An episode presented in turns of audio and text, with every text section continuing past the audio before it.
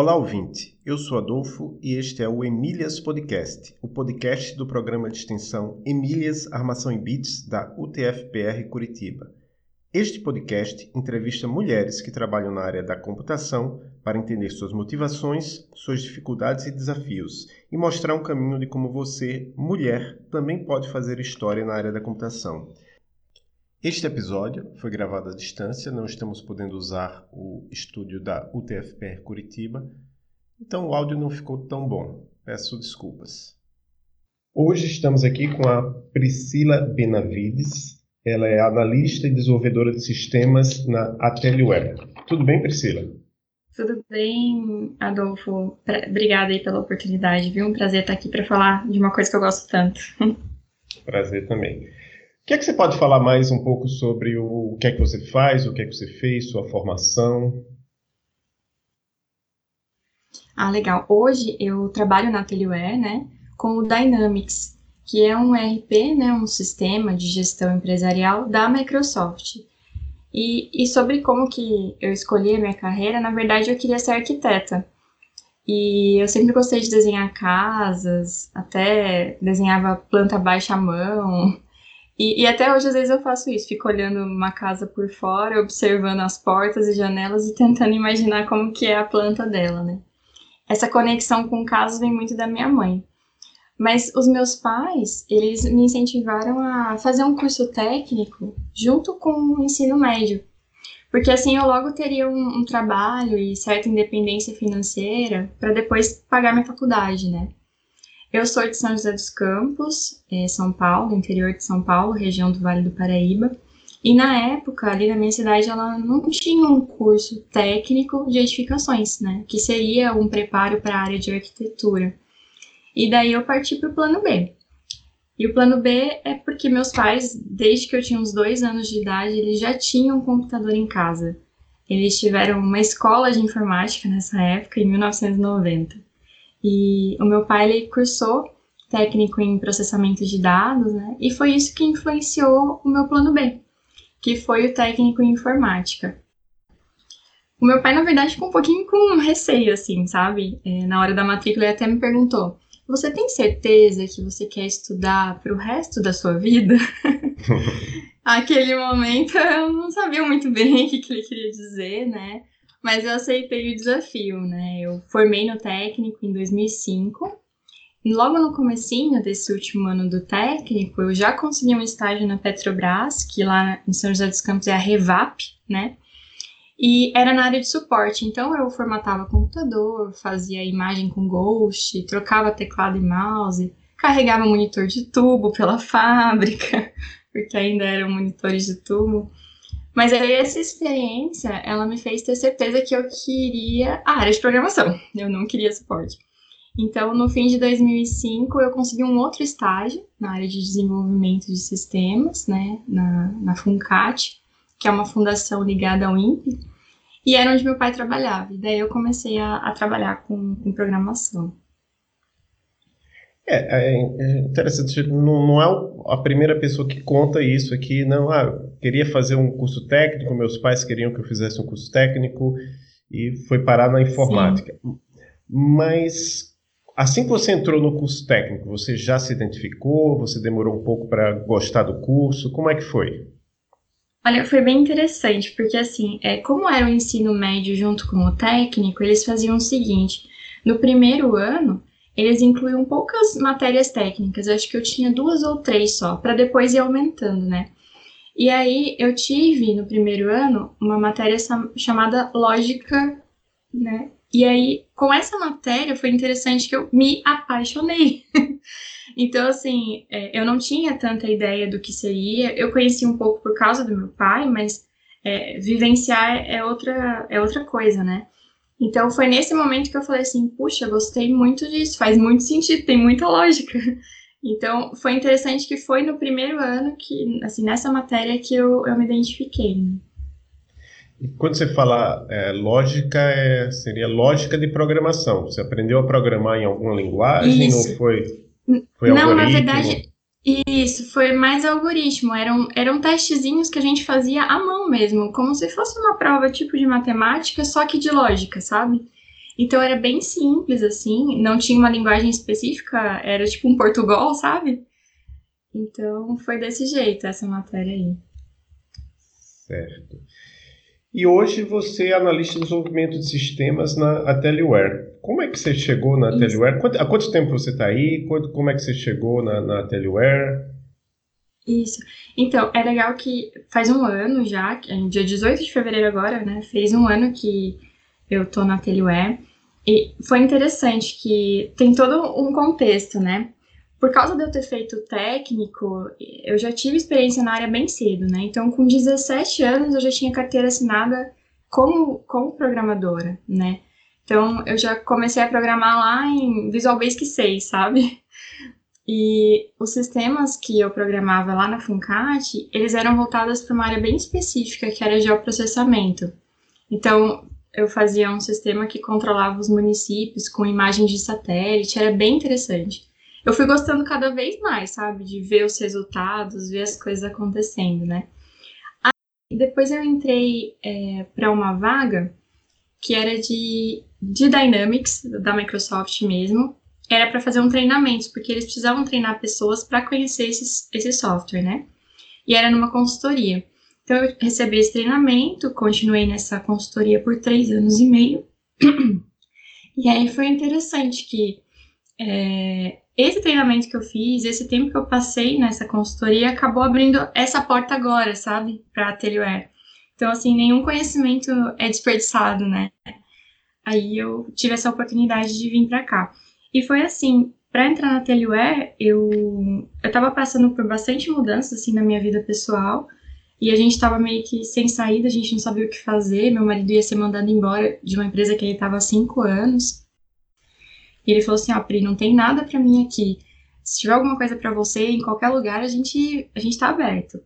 E aí uma empresa entrou em contato comigo aqui de Curitiba para fazer um processo seletivo e eu aceitei. Mas como eu não, não sabia muito como que era a vida, né, em Curitiba, o que que eu fiz? Eu resolvi conversar com um colega que trabalhou comigo naquela consultoria com Dynamics, né? Aí eu falei para ele, olha, você tá aí em Curitiba agora, como que é o custo de vida? Esse salário aqui é compatível e tal?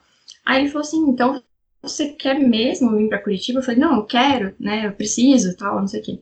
E aí, nessa conversa, ele falou assim: Ah, não, mas se você quer vir para Curitiba, então vem para Atelier. e foi muito engraçado, porque daí eu falei assim: Ah, tudo bem, eu, eu tô né, tentando de tudo. Então, me passa como que eu faço para me candidatar para Atelier. E aí, eu, eu apliquei para a vaga da Atelier. No, eu lembro que era véspera de final de ano, assim, dos, dos feriados. E aí a gente até conversou nessas semanas mesmo, entre os feriados, e logo em seguida, quando voltou, né, do, dos recessos, ele já falou assim: ah, a gente precisa de uma resposta até dia tal e precisamos saber quantos dias você precisa para vir para cá. E aí foi isso. Eu aceitei esse desafio de mudar, trazer meu marido junto. Então, entrei na Atelier, assim, eu falei, olha, eu preciso de uns 45 dias aí para me organizar, uma mudança, né, e tal. E daí cheguei em Curitiba. E o legal é que, assim, Curitiba é uma cidade que eu sempre quis morar. E, só que eu nunca tinha corrido atrás de vaga, né? E a outra vaga que tinha entrado em contato comigo inicialmente nunca mais me retornou. Hum. No uhum. fim, acabei entrando na Telemar e acabei ficando. É, essa sua história aí me, deixa claro uma das coisas que deveria ser uma motivação para mais e mais mulheres entrarem na área de computação. É que, de certa forma, está sobrando vaga ainda, né? Com certeza.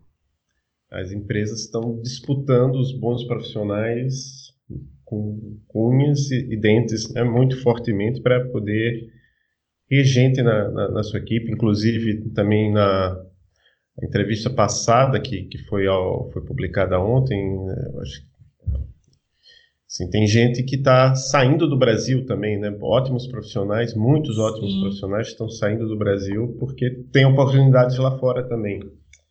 E às vezes até trabalhando para empresas de fora daqui mesmo, eu também conheço bastante gente. Também. Então, conta um pouco para a gente de como é o, o, seu dia a dia como analista desenvolvedora de sistemas. O, o, que é que você faz? Você tem mais contato com pessoas, com o computador? Fica mais programando? Fica mais em reuniões? Como é que é o, o dia a dia de, um, de uma pessoa no seu cargo? É, legal. é, isso que é interessante, né? Às vezes a gente tem assim a, aquela ideia do perfil desenvolvedor nerd fechado só com o seu computador, né? Mas é, é muito diferente disso. Na verdade, é muito sobre pessoas, né? É, inclusive tem uma frase que eu acho que fui eu que criei, inclusive, que diz assim que as máquinas nós podemos programar, as pessoas precisamos conquistar. Então, esse lance que o pessoal tem falado bastante de soft skills, eu uso muito no meu dia a dia, né? Então, no meu trabalho, é, hoje eu dou o suporte para esse sistema, que é o, o, Dynamics, né? Então, todos os dias eu, eu tenho contato com pessoas, ou com o, o responsável da área, ou então com o usuário-chave que precisa testar alguma coisa que foi corrigida ou customizada. Então, esse é o dia a dia, né? Analisar problemas e tudo mais. E, geralmente, para analisar os problemas, a gente precisa entender o que, que os usuários estão falando, né? Então, esse dia a dia é com as pessoas, né? É muito importante. Claro que tem momentos em que a gente acaba ficando mais com a máquina, né? Porque às vezes um desenvolvimento maior, uma customização mais elaborada, mas de forma geral, a gente precisa muito dessas soft skills, né? É, melhorar essa, essa convivência, né? Se desenvolver pessoalmente, profissionalmente, mas sempre focando na comunicação, em, em saber conversar com as pessoas e na área do suporte é muito empatia, sabe? É, se colocar no lugar do usuário, é, entender qual é o problema dele, para conseguir ajudar da melhor forma, né? Se você estivesse fazendo o trabalho dele, como que você gostaria que fosse, né? É, o que, que o sistema poderia facilitar para você? Então, tudo isso é muito importante no meu dia a dia. Então, esse é o meu dia a dia. Eu atendo esses chamados, essas solicitações, né? E, e entrego algumas customizações também no, no sistema da Microsoft. E com relação à necessidade de atualização, você precisa estar sempre se atualizando. Eu dei uma olhada no, no, seu currículo, eu vi que você tem uma certificação da Microsoft, você fez vários cursos online da Alura. Você fez isso, isso. porque era porque era essencial, porque a empresa te pediu ou porque você disse, ah, não, vou me atualizar porque para poder me manter empregável, ser uma pessoa desejável no, no mercado. Sim, então teve vários cenários, né? É, teve uma época em que houve uma, uma crise, assim, e eu fiquei desempregada por cerca de seis meses, né? Então, nesse cenário, eu vi que eu realmente precisava, eu fui obrigada, né, a me atualizar. Então, durante esses seis meses, eu fiz até uma programação de cursos da Lura, em que cada dia da semana eu estudava uma trilha diferente para não ficar muito repetitivo, né? Então é como se fosse uma faculdade, eu fiz minha faculdade ali, tipo, colocando as matérias e estudando, né? Então esse eu fui forçado, né, a fazer.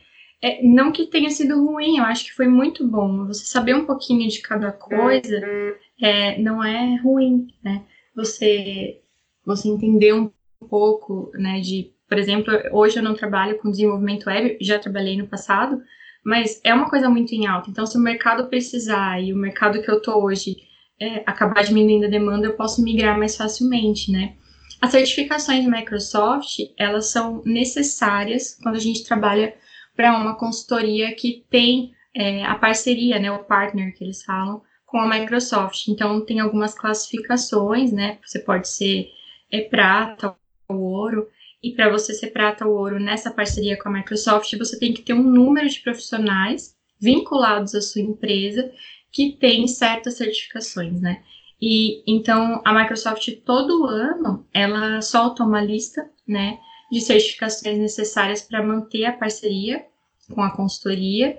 E aí essa lista é repassada para os profissionais e aí um número X de profissionais vai precisar fazer aquelas provas. É, também, vamos dizer assim, é algo, entre aspas, obrigatório, mas eu acho que acaba sendo também benéfico porque mantém a gente nessa, nessa atividade de estar sempre estudando e sempre aprendendo. Daí foi que eu entendi o que meu pai falou. que ia precisar estudar para o resto da vida. É, ele tinha razão. Exatamente, e... sempre.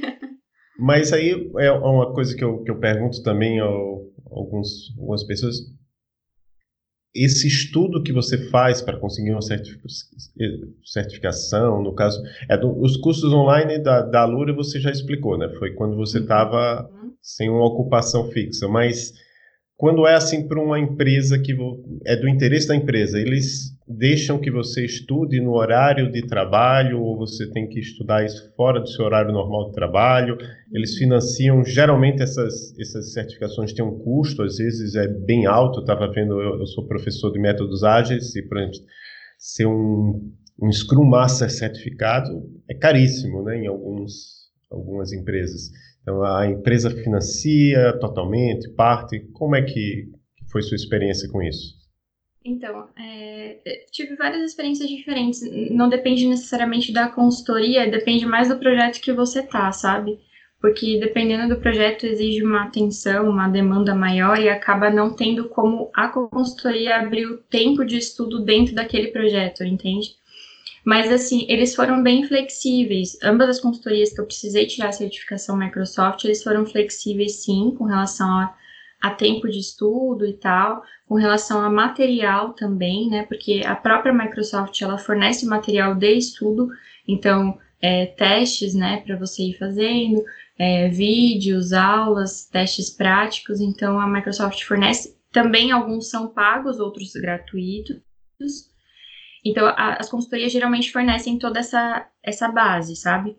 E, e, com relação ao tempo de estudo, por mais que a empresa até ceda um tempo, né, algum tempo por dia, por exemplo, mas ainda assim eu, sentia a necessidade de estudar em casa. Então, nessas épocas de certificação, geralmente eu tenho uma rotina um pouquinho diferente. Eu acabo chegando em casa, comendo, tomando banho, e daí entre uma hora e uma hora e meia que eu percebo que eu consigo ficar bem focada para estudar, estudando.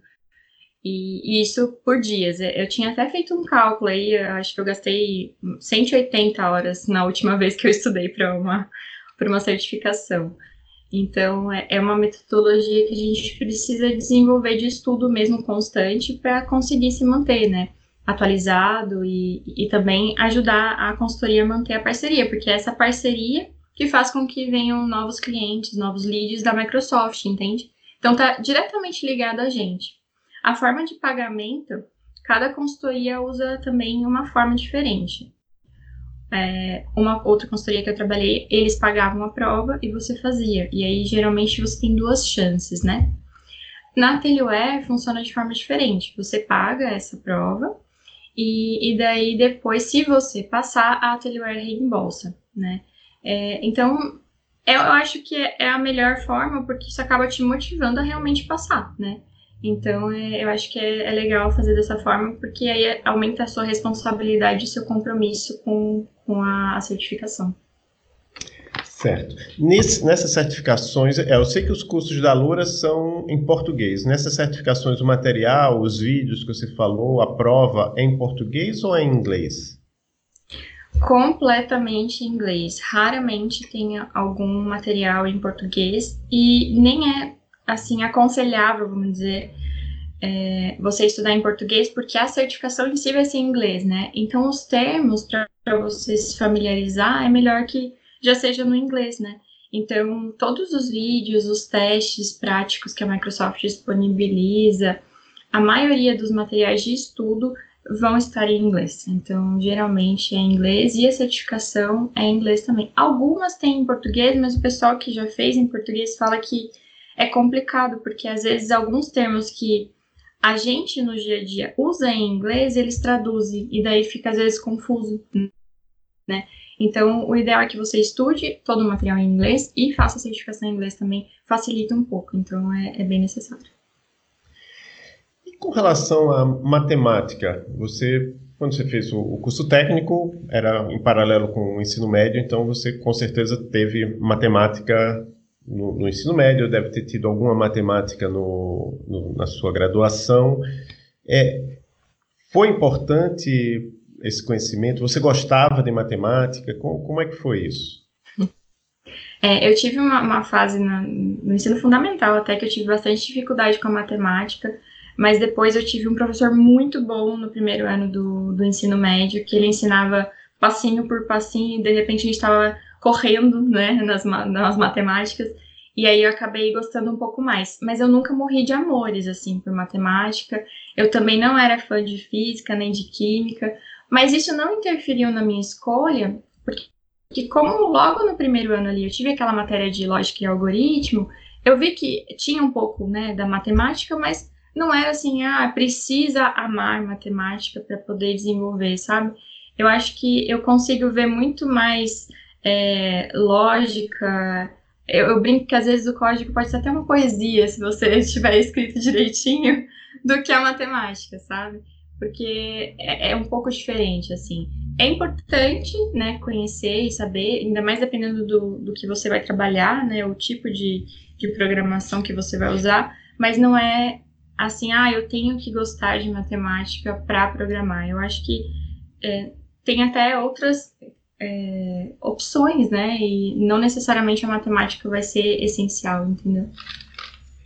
É, vamos entrar num, num, numa questão. Eu quero primeiro perguntar para você que dificuldades você teve no, em, em escola, em faculdade, que a gente sabe que. É, é, eu acho que a primeira pergunta é: no ensino técnico que você fez, a maioria eram homens? E depois na graduação? Sim, é, o ensino técnico, a maioria eram homens. Começaram cinco turmas, né, de técnico em informática. É, forma, formou uma turma só, né, assim, mais ou menos, umas 30 pessoas. E dessas 30 pessoas, imagino que formou umas quatro ou cinco meninas, né? Então, tem bastante diferença, assim, é, de ter essa proporção, né, de, de, de homens e mulheres. Inclusive, eu fui influenciadora de uma, de uma colega bem próxima minha. Ela não sabia o que ela ia fazer e a mãe dela falou: você tem que fazer um técnico. Ela acabou fazendo técnico em informática junto comigo, se deu muito bem. É, acabou mudando de área um pouco depois, mas ela considera que o ensino técnico foi muito bom para ela, sendo em informática mesmo depois mudando de área, sabe? Então, com certeza vale a pena, né? Tentar, né? Mas você teve alguma dificuldade por ser mulher no, no ensino técnico, não? Sofreu algum preconceito Olha, dos colegas? Não, durante o... Não, nem dos colegas, nem dos professores. Durante o ensino técnico foi, foi bem tranquilo, assim. O pessoal se surpreende um pouco de você querer fazer, né, informática e tudo mais, mas foi bem tranquilo. É, eu posso dizer que na maior parte, né, tanto do, da escola, né, como das empresas, eu fui muito mimada, na verdade, pelos meninos, assim, no sentido de, é, de dar ajuda, de, de, de ser incentivada, né, de ensinar. E isso é muito legal, porque daí você sente que é, eles querem também que a gente esteja ali, né, que a gente faça parte disso e que somos colegas, né, seja de trabalho, de escola, e estamos ali com o mesmo objetivo. Então, isso é muito bom. É, acho que é legal destacar coisas positivas nisso, né? Quando os meninos, né, os homens estão abertos a nos ensinar, tratam a gente é, dessa forma tranquila e, e, ajudando e tudo mais, é, incentivando, né? Isso é muito bom, porque assim a gente já tem uma insegurança nata, né? De que ah, será que eu, eu sei o suficiente para fazer esse comentário nessa reunião? Ou será que eu vou conseguir entregar isso e tal? A gente tem essa insegurança. Então, é muito legal quando a gente tem voz, quando a gente percebe que a gente é escutada, né? Que a gente é incentivada. E, como isso veio muito da minha casa, né? O incentivo veio justamente por parte do meu pai, né? De fazer é, esse curso, de, de me influenciar nessa área. Então, isso é muito legal, né? Meu pai não falou assim, ah, não, ela é menina, né? Fazer informática. Não, ele falou, olha, é assim que vai ser. Tem certeza, né? Mas me incentivou em todos os momentos. Então, eu acho que isso é muito bom, né? O incentivo é muito legal. E na, na graduação, a, a percentagem de, de meninas, ou no caso de graduação, algumas já, já mulheres, era maior, menor do que no curso técnico? É, eu fiz a graduação de uma forma um pouco diferente, eu fiz as matérias e, e depois me graduei, então, assim, sempre mudava a minha turma, porque eu ia escolhendo as matérias e, e depois, né, me graduava, mas de forma geral, na maioria das vezes em que eu fui fazer prova e estive com a turma assim, eu era a única menina. na minha graduação, eu, eu tava ali, geralmente eu era a única menina. Não me lembro, assim, de ter ido fazer uma prova e ter encontrado com mais, mais meninos. Então, é, foi bem diferente, assim, né? Já estava acostumada, porque eu trabalhava na área, mas eu imaginava que tivesse mais meninas fazendo. É, isso é um, é um problema sério. Assim, nós, nós, temos dois cursos de graduação na UTFPR e e a, a entrada de, de meninas, de mulheres no, nos cursos é, é muito pequena. Estou com a turma uhum. agora de engenharia de computação, de 44 são duas. É, então. Uma, Mas, coisa assim, que eu queria comentar. Sim, pode falar. É, sobre até algum, alguns receios que às vezes a gente tem, né? Às vezes as meninas pensam assim, ah, mas não sei se elas é, tentam conhecer um pouco antes, né? Ai, mas são tantas linguagens, né, de programação. O que que eu, né, eu vou escolher? Às vezes, não só as meninas, mas de forma geral, né? O que que eu vou programar? E, e uma coisa que às vezes pode parecer uma dificuldade, mas às vezes é a gente que cria esse bloqueio, é justamente trocar de linguagem, sabe? É, trocar de linguagem não é tão difícil quanto a gente pensa. Depois que você já tem ali uma base de lógica de programação, aprender uma nova linguagem, se adaptar aos frameworks diferentes e tudo mais, vai ser bem tranquilo. Então, esse é um medo que eu, eu, eu acho legal derrubar, assim, ah, é muita opção, né? Mas não, se você tem uma base ali, se você conhece um pouquinho, mudar é tranquilo, sabe? Outra coisa é no ambiente de trabalho. Eu sei que hoje em dia tem muitas empresas na computação que tentam fazer o máximo para que o seu ambiente seja o mais inclusivo possível, tentando ativamente atrair mulheres, minorias, negros, população LGBTQ. E qual foi sua experiência? Que eu vi que você já passou por várias empresas, sem claro dizer o nome das, das empresas, mas você você só teve, só participou de empresas onde realmente eh, você se sentia acolhida por ser mulher ou você teve alguma dificuldade em, em algum momento ou você observou, ouviu relatos de, de mulheres tendo dificuldades? Uhum. Então, é, nas empresas de forma geral, como eu te falei, foi muito positivo, né? Teve só um episódio que foi mais complicado, assim, que eu entrei junto com mais uma pessoa, né? Com um homem, no caso, e, e, eu percebi, com o passar do tempo, uma certa exclusão, né? É, no sentido de dar ajuda e tudo mais. Mas, assim, foi um fato, né? De todas as empresas que eu trabalhei, acho que dá umas cinco aí, é, foi um, uma situação só, sabe? Então, acho que, assim, eu acho que as pessoas estão mudando. E, e, se elas não mudarem, vão acabar sendo excluídas, né? Tanto que pouco tempo depois que eu saí dessa empresa, foi interessante que no momento da saída teve uma entrevista de saída, né? Como eu pedi para sair, eles me entrevistaram.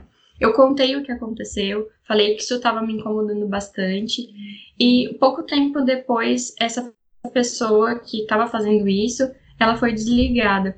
E não fazia sentido nenhum, né? É, é, esse cara fazer isso, sendo que a, a chefe dele era uma mulher, que na equipe tinham quatro mulheres. Então, assim, não vale a pena, sabe? É, você tratar diferente você excluir ou qualquer coisa assim. Eu acho que a mensagem que é legal passar é que na maioria das empresas é, eu fui muito bem tratada, muito bem recebida, é, assim, me senti parte realmente do time. E essa situação é, me fez ver que é, algumas pessoas ainda precisam mudar o seu ponto de vista, né, a forma como agem com a equipe de forma geral.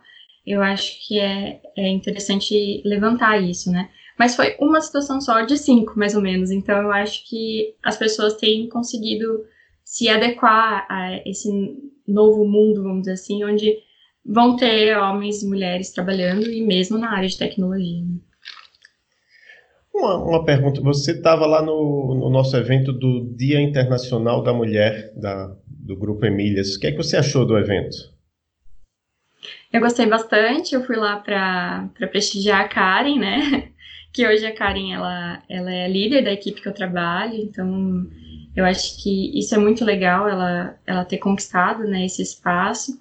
Então eu achei que foi muito bom estar lá, né? E, e ela ia falar desse assunto até que a gente abordou um pouquinho aqui, né?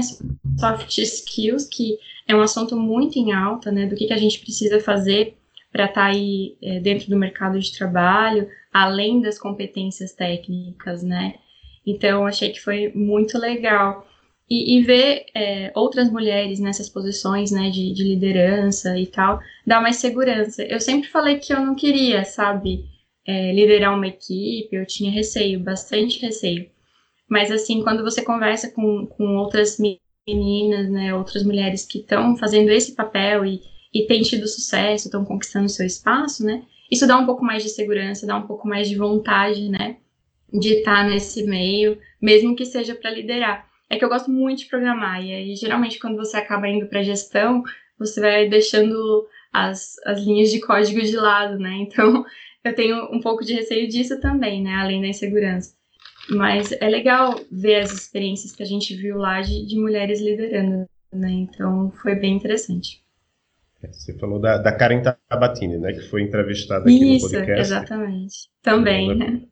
No episódio de 6 de fevereiro de 2020. Aí eu queria saber, eu vi no, no, seu currículo também que você se dedicou a, não sei se ainda se dedica ao trabalho voluntário. Conta um pouco essa experiência com trabalho voluntário. Ah, legal. Então, é, eu sou testemunha de Jeová, né? Então, a gente tem um programa de ensino da Bíblia, onde a gente ajuda as pessoas a ter uma vida melhor agora, né? É, e aí, esse trabalho ele é de ensino mesmo. Às vezes, até inclui ensinar a ler, né? Dependendo da região, da necessidade, né? e a gente ensina pessoas de todas as idades. E, e, o objetivo é justamente melhorar a qualidade de vidas dela agora e dar um objetivo, uma esperança para o futuro, né? E esse trabalho, eu, eu, cheguei até por um tempo dedicar mais tempo a ele, né? Tem várias formas de você fazer, mas é, ano passado, por exemplo, eu estava dedicando 70 horas por mês, mais ou menos, nesse trabalho, né? E aí, com a, a correria, acabei dedicando um pouco menos agora, mas a gente faz isso de várias formas. A gente vai até a casa das pessoas, né? É, conversar com elas a respeito da vida delas, do futuro, o que, que elas. os medos e, e essas coisas assim, para dar uma esperança. E, e também dar uma atenção, sabe? A gente acaba sendo um pouquinho que psicólogo ali. E o que é muito legal de você fazer trabalho voluntário e estar tá em contato com pessoas diferentes, de, de formações diferentes, de realidades diferentes, é justamente colocar, às vezes, os problemas da sua própria vida é, no devido lugar, sabe? No devido tamanho também, né? Então, fazer trabalho voluntário me ajuda muito nesse sentido, assim, de não maximizar os meus problemas e, às vezes, conversando com, com outras pessoas, a gente vê que o nosso problema é bem pequenininho. E aí eu acabo, acabo saindo um pouquinho dessa coisa da, da, assim, da tecnologia não, mas da programação, né? Mas não da tecnologia, porque a gente usa muito a tecnologia para o trabalho voluntário, porque é, para esse programa de ensino a gente usa um aplicativo, que é o JW Library, e ele está disponível tanto para iOS como para Android, nas lojas oficiais, e aí a gente usa muito esse aplicativo. E é até um orgulho fazer parte de uma organização que tem um aplicativo tão legal de para auxiliar no trabalho voluntário, sabe? Então eu gosto bastante de, de usar e, e ajudar as pessoas dessa forma. Você participa de algum grupo? Que existem vários grupos de, de apoio às mulheres que estão na área de tecnologia. Você participa de algum grupo online ou offline? Hoje em dia ainda não. É, eu, eu tomei conhecimento dessa, dessa realidade, assim, quando eu vim, vim para Curitiba. É, na minha região lá, eu não estava muito por dentro de, da existência desses grupos, né, e tal. Mas, assim, acho interessante a questão dos eventos, né? Então, a Atelier tem feito bastante eventos, inclusive, é, eles sediaram o evento da, acho que é o Woman Tech Makers, né? Então, Sim. eu acho que é, é legal a gente a gente estar tá envolvido. E, mas eu acho assim, eu, eu, prefiro quando é misto, sabe? Eu acho que é, é, importante estar todo mundo junto. Então, acho que é legal, que nem quando a gente foi lá né, no evento da, da, da faculdade, que tinham homens também ali escutando, mesmo sendo Dia Internacional da Mulher. Então, eu acho que eventos que são mistos, grupos que são mistos é, e que dão voz pra gente, né, são bem interessantes. Então, eu tenho ficado mais por dentro dos eventos agora que eu, eu, vi, eu vim para Curitiba, então acabei não, não fazendo ainda parte de nenhum desses grupos. O que você diria para mulheres, meninas que estejam pensando em seguir carreira na área de computação? Olha, é, eu acho que é importante tentar, né? Então, às vezes a pessoa tem receio, né, de investir muito tempo, dinheiro e depois não gostar ou não dar certo. E pensando nisso, eu até fiz um post lá no LinkedIn, quem quiser acessar depois é por que devo programar e por onde posso começar, né? Então, até para as meninas que quiserem entender como que é essa área da maçã, se ainda não tiverem feito algum curso técnico na área, esses materiais que eu coloquei ali, muitos são cursos gratuitos, né? E aí eles podem dar uma base para a pessoa saber se ela gosta da área, se vale a pena ela investir né, o tempo, recursos nisso. Então é, é bem interessante saber se você gosta, né? Então tentar é bem legal. Eu acho que assim, a programação logo ela vai ser uma matéria fixa como a matemática, sabe? Acho que independente da área que você esteja, você vai acabar tendo que aprender lógica de alguma forma ou programar nem que sejam nem que seja nas planilhas de Excel, né? E, então é interessante que todo mundo conheça um pouco disso e estude, né, para que esteja aí por dentro desse futuro que é todo mundo programar né? Então acho que é legal. E não, não se deixar levar assim, ah, é, eu sou mulher e tudo mais, porque é, não tem diferenças, né? Se todo mundo estudar, se todo mundo aprender, todo mundo pode atingir o mesmo objetivo, fazer as mesmas entregas, né? E tudo isso. Então, não, não se bloquear por ser mulher. Acho que tem que tentar. E, e é legal que é, ter uma equipe mista, por exemplo, a gente vê que faz muita diferença, sabe? por exemplo, essa experiência que eu tive agora de ter é, a, uma líder mulher novamente, né, é, foi muito bom, porque daí é, muda um pouquinho o clima da equipe, sabe? Então, isso é muito legal. E aí as empresas, elas estão vendo como que isso é importante, né? Mas é interessante que desde o meu segundo, segundo emprego, eu, eu sempre tive líderes mulher, mulheres, assim, de programação. Então, a gente tem visto que é, tá abrindo, né, esse, essa porta e, e, tem sido muito bom. Todas as vezes foi muito bom. Então é, é bom não desistir, né? Tentar mesmo.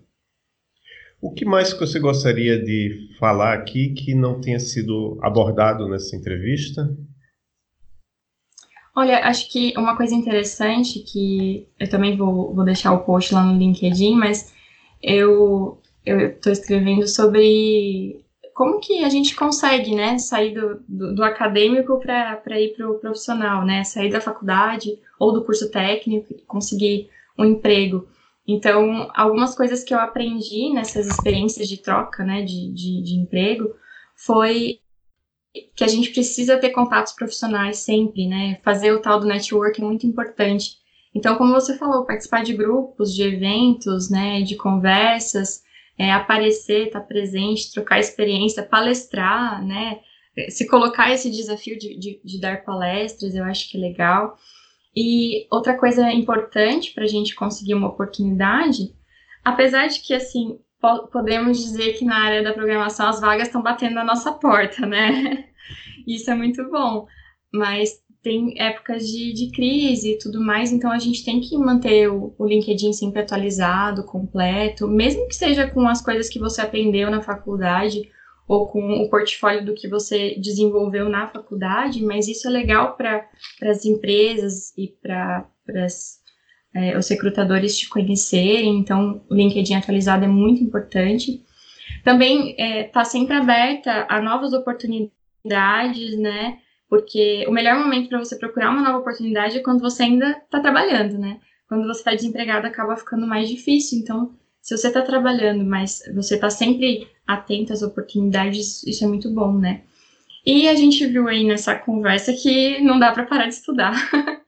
então, é muito importante, né? Se manter atualizado cursos online. O legal da área de tecnologia é que os cursos online, eles são bem vistos, né? Então, quando você fala, ah, fiz um curso na Lura, é, fiz um curso é, online na Udemy e tal, eles não são mal vistos, ah, não, tem que ser na escola tal, de nome tal, sabe?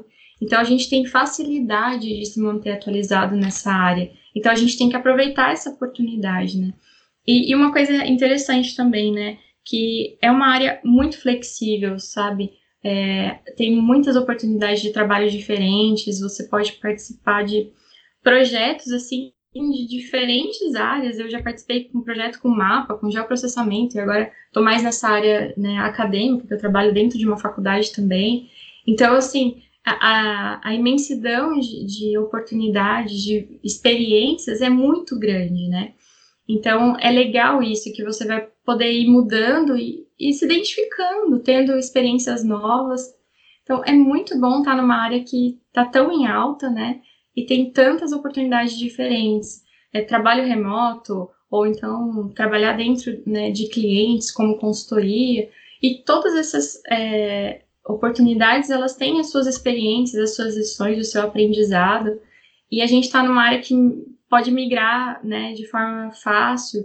Então, eu acho que isso é bem legal. Por isso que eu incentivo as meninas a experimentarem, porque é, tem muita flexibilidade, tem muitas oportunidades diferentes para trabalhar com coisas diferentes.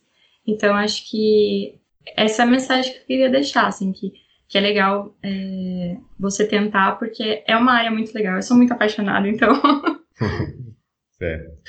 É, eu vou começar agora a parte que a gente entra com, com as indicações. Eu vou começar antes de você passar as suas indicações, que eu vi ah, que você já me, já me, passou algumas. Eu vou fazer uma indicação que eu descobri. Na verdade, eu já, já tinha ouvido falar muitas vezes, mas eu, eu comecei a mexer um pouco mais ontem. É um, é um software chamado Sonic Pi, que é para você aprender a programar fazendo música. Achei é uma Olha, proposta bem interessante. Eu vou deixar o link do Sonic Pi no, na descrição do episódio. E quais são as suas indicações, Priscila? Bom, eu tenho algumas. Principalmente de podcasts, eu, eu acompanho bastante e escuto vários diferentes, né? E um dos primeiros que eu escutei foi o Grok Podcast. Hoje em dia eles não soltam mais episódios novos, mas é, eu escutei eles falando sobre o livro Rework, então foi muito legal. É, e também eles têm uma, uma série de, de programas falando só sobre programadoras, então achei isso muito legal, é, programadoras aí famosas. Então, vale a pena conhecer. Depois acho que você deixa o link lá certinho, porque é complicadinho de escrever Grok Podcast, mas sim, aí sim. você deixa lá. É, outro que eu acho bem interessante é um podcast que foi feito por duas programadoras, a Ana e a Jessie. Elas fazem o Pode Programar. Então, eles já têm 70 episódios publicados, né? E é engraçado que a Ana, ela era fisioterapeuta e migrou para a área de programação. Então, num dos episódios, ela conta a história dela. Acho que é bem legal, é, porque às vezes tem meninas que estão em outra, outras áreas e não estão felizes. E aí mostra que a gente também pode mudar de área, né? Então, é bem legal esse Pode Programar. Um outro podcast que eu queria indicar é o História de Ninar para Garotas Rebeldes, que é um livro, mas aí a, a família B9 de podcasts, em parceria com o Bradesco, fez esse podcast e falando sobre histórias de mulheres incríveis. E entre elas estão né, a Ada Lovelace, a Margaret Hamilton e outras. Então é bem legal que conta histórias aí de mulheres incríveis. Eu gostei muito, muito de ouvir esse podcast. Então era isso que eu queria indicar. Ah, maravilha, até eu, eu escutei o, o Grok Podcast alguns episódios, eu, eu faço parte da comunidade de, de Elixir, então eles foram os primeiros a falar sobre a linguagem de programação Elixir já em 2011. Eu ouvi, eu acho, essa, essa série sobre Rework, também admiro muito o trabalho do, dos dois donos da, da, da Basecamp, né, que escreveram o livro Rework, que é o é o David Heinemeier Hanson e o Jason Fried, mas esse dos programadores eu não conhecia, então vou, ah, vou escutar. Muito legal. É, pode, pro... Isso, Desculpa, pode programar. É, o Pode Programar eu já escutei um episódio, mas também descobri faz pouco tempo, então vou começar a escutar. E eu também não conhecia essa histórias de Ná para Garotos Rebeldes, que até a, a, a, primeira entrevistada aqui do podcast, a professora Silvia Melabim, ela escreveu um livro para crianças sobre Ada Lovelace, até a gente sorteou no episódio anterior, mas realmente não conhecia esse... Acho que eu já tinha li, visto esse livro na, em livraria, mas não, não sabia que era que tinha Ada Lovelace, Margaret Hamilton, então ótimas Legal, indicações. Que bom. É, Onde é que as pessoas podem saber mais sobre você? Eu sei que você tem um LinkedIn, né? E tem mais algum outro site onde você esteja divulgando suas atividades ou só no LinkedIn? É, eu tenho meu perfil no Instagram também, mas é que é mais a minha vida pessoal, vamos dizer assim, mas pode adicionar lá que eu tô por lá, é Pribena também. E se pesquisar LinkedIn Pribena no Google, vai chegar no meu perfil. que fica mais fácil do que meu nome, que é muito comprido. tá bom. E você quer agradecer a alguém, mandar um abraço para alguém para finalizar esse episódio? Ah, com certeza. Eu acho que é muito legal a gente reconhecer, é, no caso, os meus pais, né, que sempre me incentivaram em todas essas mudanças, inclusive um fato curioso que eu vou adicionar, que depois que eu mudei para Curitiba, pouco tempo depois eu incentivei meu pai a estudar e aplicar para uma vaga na Teleware, ele também está na Teleware. Então agora eu que trouxe ele. Né? Então, por um tempo ele acabou me ajudando a conseguir vagas e agora eu acabei trazendo ele para a Teleware e trouxe minha família inteira para Curitiba. Então, um grande abraço para eles que com certeza têm muita é, participação aí nessa, nessa minha carreira. E meu marido, que ele abriu mão da dele, ele já estava para ser mandado embora, mas ele se dispôs a vir comigo, né, para Curitiba, abraçou essa minha ideia, esse nosso desafio de mudar para tão longe, a gente está a 500 quilômetros, né, da nossa cidade original, mas ele abraçou isso e ele abraçou de verdade, porque agora eu consegui influenciar ele vai fazer um curso de na área de programação também. Então é muito legal isso. Então ele aceitou esse desafio com, com todas as forças aí. Então está sendo muito bom essa nossa nova fase aqui. Bom, então nós aqui agradecemos aqui, nós do Emílias Podcast, hoje a, os, os, os, nossos bolsistas que normalmente estão aqui comigo na entrevista não, não puderam estar por causa dessa crise aí, da, para quem está ouvindo isso em outro período, né, a gente está numa crise, é, essa crise mundial, as pessoas sendo forçadas a trabalhar em casa, as escolas, as universidades Outra estão sem aula. Da nossa nossa área, né? É. Que, que é mais muitas... fácil o pessoal da tecnologia estar tá remoto. Exatamente. Dificilmente alguém vai ser. Quer dizer, vai acabar tendo demissões também na nossa área, infelizmente, porque infelizmente. sempre a gente depende também de outros setores da economia, mas, enfim, é, realmente é em geral é mais fácil, até como você falou, muitas pessoas que, que a gente conhece, né, acaba trabalhando em casa ou remotamente em períodos normais, não só nessa época. Isso Mas muito obrigado, Priscila, um, um grande abraço e tchau. Tchau, até mais, obrigada.